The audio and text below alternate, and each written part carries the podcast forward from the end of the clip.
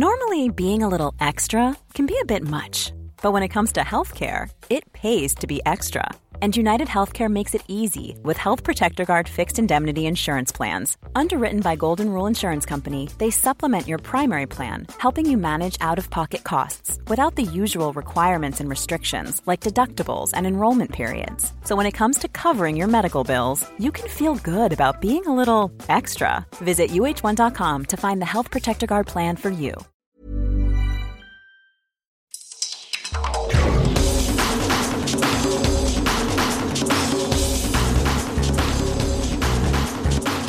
And welcome to the World in Sport. I'm Vinnie Wylie. This week, Vanuatu football on the world stage. Fiji Sevens coach Gareth Baber reflects on his first season and Test rugby comes to the Cook Islands.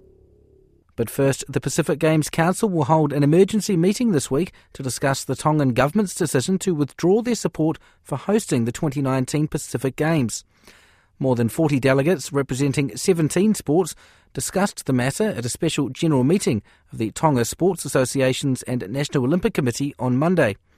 The Secretary General of Tasanoc, Takitoa Taumoepeau, says they remain hopeful the government will change its mind. I think it's a very unfortunate decision that the government has given out uh, without any consultation with uh, the other two parties that are involved in this whole uh, host of the game. There are three parties involved here. It's the Pacific Games Council.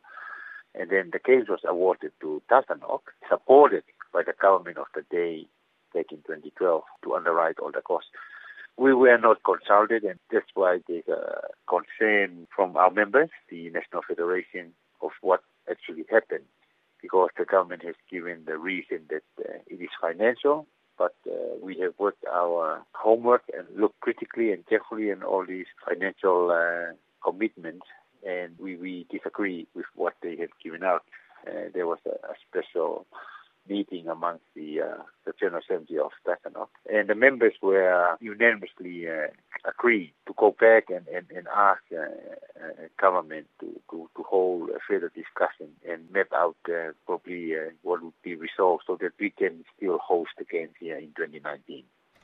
Is there optimism that the government can be convinced to reverse their decision? Because it was only weeks ago that the Prime Minister was talking about building a new golf course, uh, saying in Parliament that he was committed to Tonga hosting these games. And of course, when finance is cited as the key reason not to host, then why would you build a new golf course when both the Pacific Games Council and the organising committee in Tonga said it wasn't necessary? See, that's, that's what we, we don't really know or understand because um, there were a few members of his cabinet minister were not here in Tonga when this decision was made and uh, now we are looking at asking the deputy prime minister, whom, whom is, or is the acting prime minister at the moment, to please uh, sit down with, with us and and and, and uh, discuss uh, honestly what what's uh, really going on. Because he's he's saying that uh, the reason is financial, yet he's continuing with his golf project, the new golf project, which costs um, even more than what we have been looking at uh, the contribution from government. So I think in the next uh, couple of weeks or so, and plus the returning of the prime minister, we just want to, to, to sit down and, and, and discuss honestly what what's really happening. Because early in the month, uh, earlier uh, this month, uh, he was confirming that uh, the game is on and the preparation is on track, and then a few days later they came up with a different decision. What is Tasanoc's view about the progress towards 2019? Were you feeling confident? Uh, there were obviously still some funding shortfalls, but you know it had been emphasised that there wasn't a lot more that needed to be done in terms of new facilities. Uh, there obviously was support from the likes of China and other donor countries to, to help Tonga along the way. We did uh, table it out and, and present it to the uh, Audit and Governance Finance meeting uh, earlier in the, in the month, our full budget, uh, how much it will cost to host the games here. Interestingly, the, the contribution from government is not that much. But if we go back to the host agreement, there's only two reasons that the games can cannot be held here. If there is war or, or something of that nature in, the country uh, leading up to the games.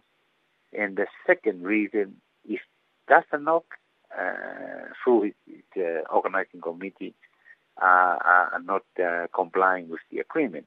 So you can see now that even though the government is saying that they are cancelling the game, we are, we what we are saying here, their support, uh, because it will be very very difficult for for Tasanoc an organizing committee to host a game without the support of its government, because not only the government has been signing a to underwrite the games. But there are other things like the logistics. There may be head of government. There may be leaders who come into the games, and we need their support on that. It was a question during the, the assembly, a special meeting on Monday, and, and that's what we gave to the members. Eh?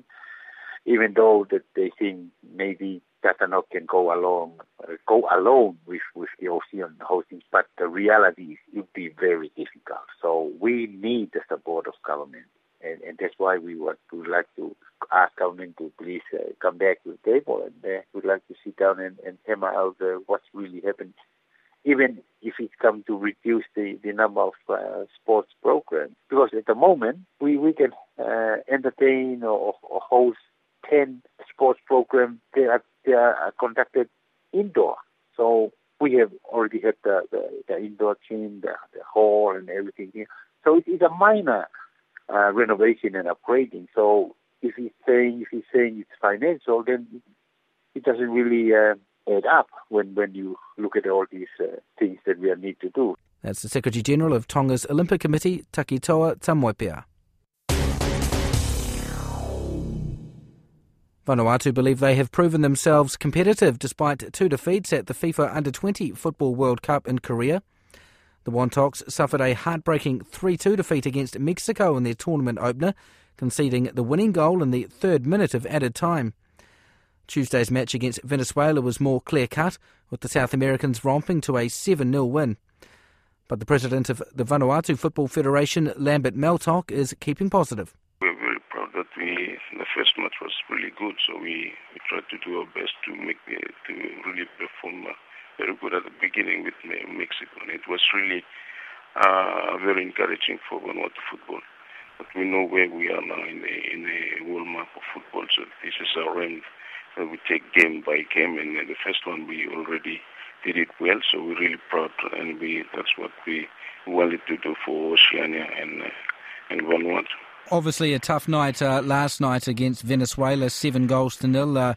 You know, a, a, pretty tough result, but obviously a very good team coming up against there. And what sort of learnings does the team take out of a match like that? We knew already that you know the South American football is very it's very difficult. You know, when you plan, you have to to know that they're, they're really good in uh, in improvisation. Sometimes they you know they, they, they don't play. They they plan that they they want to they create a new plan every time any new player comes in and they change the game completely. And they have a very good uh, individual skill uh, that makes the difference. We know already at the beginning that Venezuela would come very strong, especially individually and with a collective game. So that's what exactly happened yesterday. Beginning when we started, you know, we had a plan to try to play the first uh, half, a strategy that we tried to hold them not to score at the beginning. So we, we did that well, but we made two mistakes in the, in the two corners, and then we conceded two goals. And, and second half, when we came back, we tried to apply you the same system that we we played Mexico, but they denied a lot of uh, uh, possessions of ball. That's what that's exactly what they wanted to do, is just to deny possessions of ball because they know that Vanuatu, if you give them uh, opportunity to possess more balls so they can create chances to score. That's what one one thing that we noted on that. And they knew also that some of our players are injured, especially on the right uh, flank. Uh, the the players that uh, they should play on that flank, they they are injured, and uh, we had a weak uh, weak area on that place where where they put the new players coming in, and they, all the goals that uh, we considered in second half came on that. That big uh, area. So we didn't have any other player to replace that that, that area. This is why we considered the the six uh, five goals on the second half. And Lambert, there's of course one more match to play in Jeonju against. Germany, so uh, that that was probably the game that, that probably looked the most challenging uh, when the draw was announced. So, uh, what what can we expect uh, in the final group game from Vanuatu? Our coach has analyzing the match of uh, Germany yesterday we try to work out a, a game plan. We ask him like you know we try our best because Germany is a very is a professional. Uh, uh, have all the professional players in and they know exactly what to, to execute. So our coach is trying to, to design a strategy, a plan to play against uh, Germany and not uh, to concede uh, more goals like uh, we had yesterday. That's the president of the Vanuatu Football Federation, Lambert Maltock. Fiji have ended a disappointing weekend on a winning note at the final round of the World 7 Series in London. After missing out on the Cup quarter-finals for the first time since January 2014, the Olympic champions responded on day two by thrashing Russia and Kenya before beating Wales in the Challenge Trophy final. A ninth place finish for the weekend means they finish third for the season, behind South Africa and England in the overall standings. Head coach Gareth Baber says it's been a season of learnings. I'm relatively pleased with obviously what we've achieved this year. Uh, a new coach coming in after such a period of success for Fiji. Uh, we finished in third position. Players getting used to me, me getting uh, an understanding of the Fiji rugby, uh, the players that are in Fiji and trying to integrate them into some new players coming in, integrating them into the sort of the structure of the Fijian or the way I want to have my group. And yeah, to finish in third place, I mean, England and South Africa have pretty much been at the top of it in terms of consistency this year. You know, two groups which have sort of seen them through uh, a GB World Cup and a South Africa sort of sorry uh, Olympics and a South African Olympic team as well. So you know, it's been different. It's been it's good. I've learned a lot about what is in Fiji and the level of competition, and uh, given me some thoughts for of moving forward in terms of the planning for what we call our off season and then into pre-season again as we get towards the, the back end of this year. We've had some great performances, probably most notably Hong Kong, semi-final, final there where we started to play somewhere towards what um, I see as, as the way I want Fiji to play. But also um, we've had some, some dark moments as well. Uh, and found some tough situations, but as all coaches know, you know, you get a lot of growth from that as well. It's so much that you have to be quite introspective, look at yourselves as a group, strengths and weaknesses, uh, the way you operate, and and work hard to put them right. So um, that's given me a lot of food for thought. What do you think the biggest learning curve for you as a coach is coming into a completely new environment? I think probably the environment. I mean, you know, Neil Powell has talked a lot about you know the culture of the, the South African team and where they get the consistency from. I mean, you know, you're a team for a reason, and uh, you know, aligning each other to ensure that you think in the same way and you behave in the same way, uh, so that when you put under pressure uh, in competition, and that's where we're all aiming to do. But there's a consistency in behaviour, and the seven that are on the field, plus you know the subs and the, and the staff alike, all are aligned to, to getting towards the, the sort of the victories, and that takes a while to come together. You know, in the 15s environment I've been in, it's taken over two years on times to do that. But a short period of time, sort of five months, with some boys who have been there with a previous coach, which isn't there is no issue. It's just that's the way it is. It's, it, it was a previous regime with uh, some boys that are coming into that environment where I am now, and it's really trying to sort of nudge and push them along whilst competition's going on. I think you've got to be very careful to, uh, especially obviously the expectations around Fijian rugby. I had to be careful in terms of changing too much too quickly, uh, with a view that um, obviously you want to keep some some performance level going forward as well, and that's important within a rugby environment because obviously you know winning does help for you to develop things as well. Um, but we've had a mixed bunch in terms of winning and losing, but uh, I suppose in the way that we build a culture of the team um, the behaviours we look at from the team and the structures around that to support them. Probably the biggest learnings I'm going to take moving forward for off this five months. Yeah, and I suppose um, inevitably, as you say, coming in partway through the season this time around, you're going to have a full pre-season. Uh, you're going to know the players ahead of time. You're, you're going to have a, a chance to no doubt look around even more local tournaments and unearth some more players. And I, I suppose going into year two, you, you, you just got that better idea of of, of everything really, and I imagine that makes or, or would make things a, a bit easier.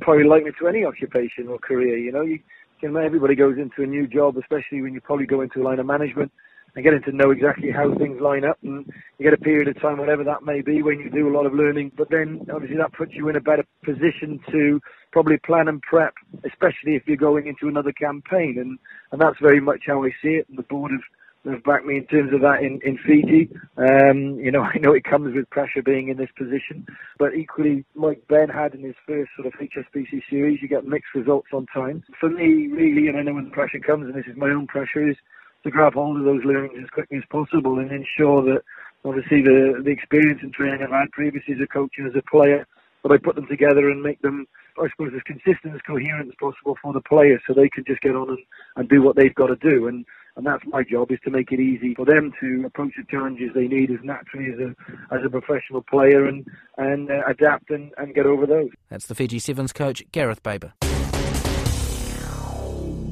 The Cook Islands will host the Oceania Cup rugby tournament in August in a one off clash against Tahiti in Rarotonga.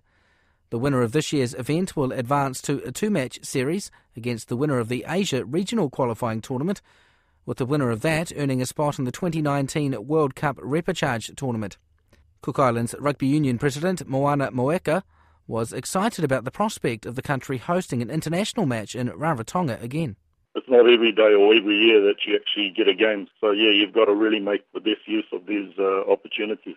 And even when these tournaments do come around, um, it's only Cook Islands against Tahiti. In the past, the likes of Solomon Islands and Papua New Guinea have taken part in the Oceania Cup. I mean, teams are struggling, some teams in the region, just to get a national team out there on the field. Yeah, it just makes things a bit easier, I guess, when you have a one-off game as opposed to playing you know, two or three other teams people have got to realise that uh, in Oceania, the I guess there's a tyranny of distance, and um, some teams that fly to some of the tournaments that we hold around the Oceania region, uh, you basically have to catch uh, two or three flights, you know, as opposed to places like Europe, you're travelling in a van and uh, pass through, you know, two or three countries in the space of about six or seven hours. So that's quite difficult. So um, teams find it uh, difficult to find the money to to to travel and that's basically what's happened um, this year, where uh, initially only three countries uh, put their hand up at the beginning of uh, this year, and then um, unfortunately uh, PNG have had to withdraw. So at this uh, stage of the competition, there are only two teams. That's uh, Tahiti and Cook Islands. From the Cook Islands point of view, in terms of preparation, now I understand there was a, a trip to South America scheduled for next month. A couple of international matches there. Is is, is that still happening? What's the uh, situation there?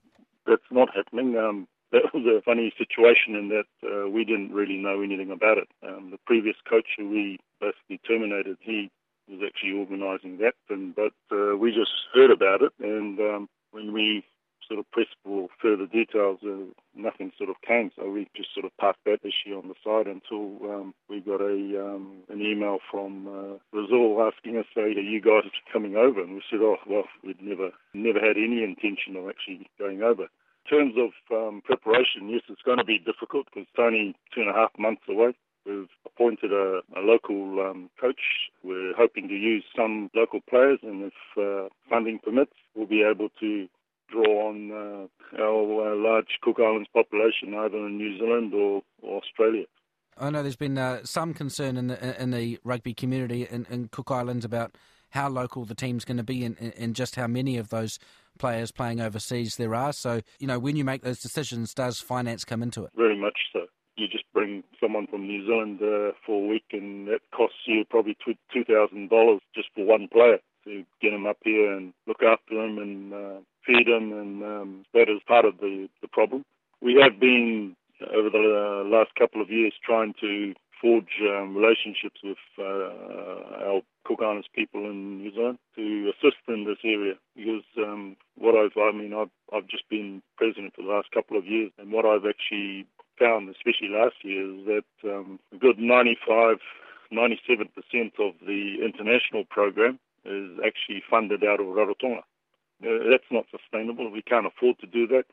So we've really got to look elsewhere to try and um, sort of source uh, finance to try and assist us, especially in terms of bringing players from outside of the Cook Islands together, or even um, taking players to, say, New Zealand, where we've had our national 15th team, whilst it hasn't played as many games, I suppose, over the last 10 years, but basically the, the, the teams have really been um, New Zealand based.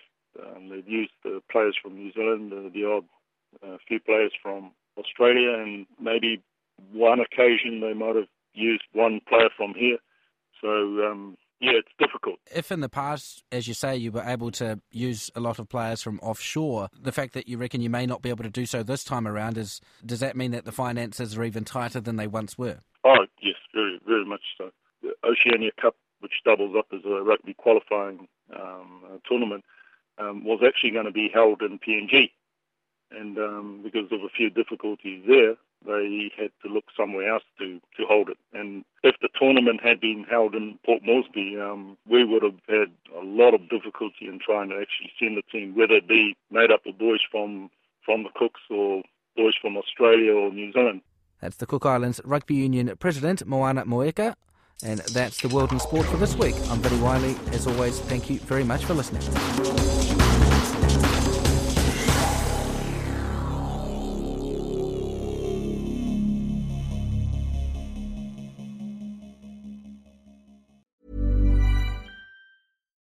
Botox Cosmetic, out of botulinum toxin A, FDA approved for over 20 years. So, talk to your specialist to see if Botox Cosmetic is right for you.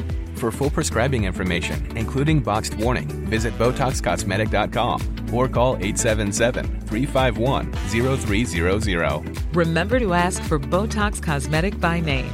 To see for yourself and learn more, visit BotoxCosmetic.com. That's BotoxCosmetic.com.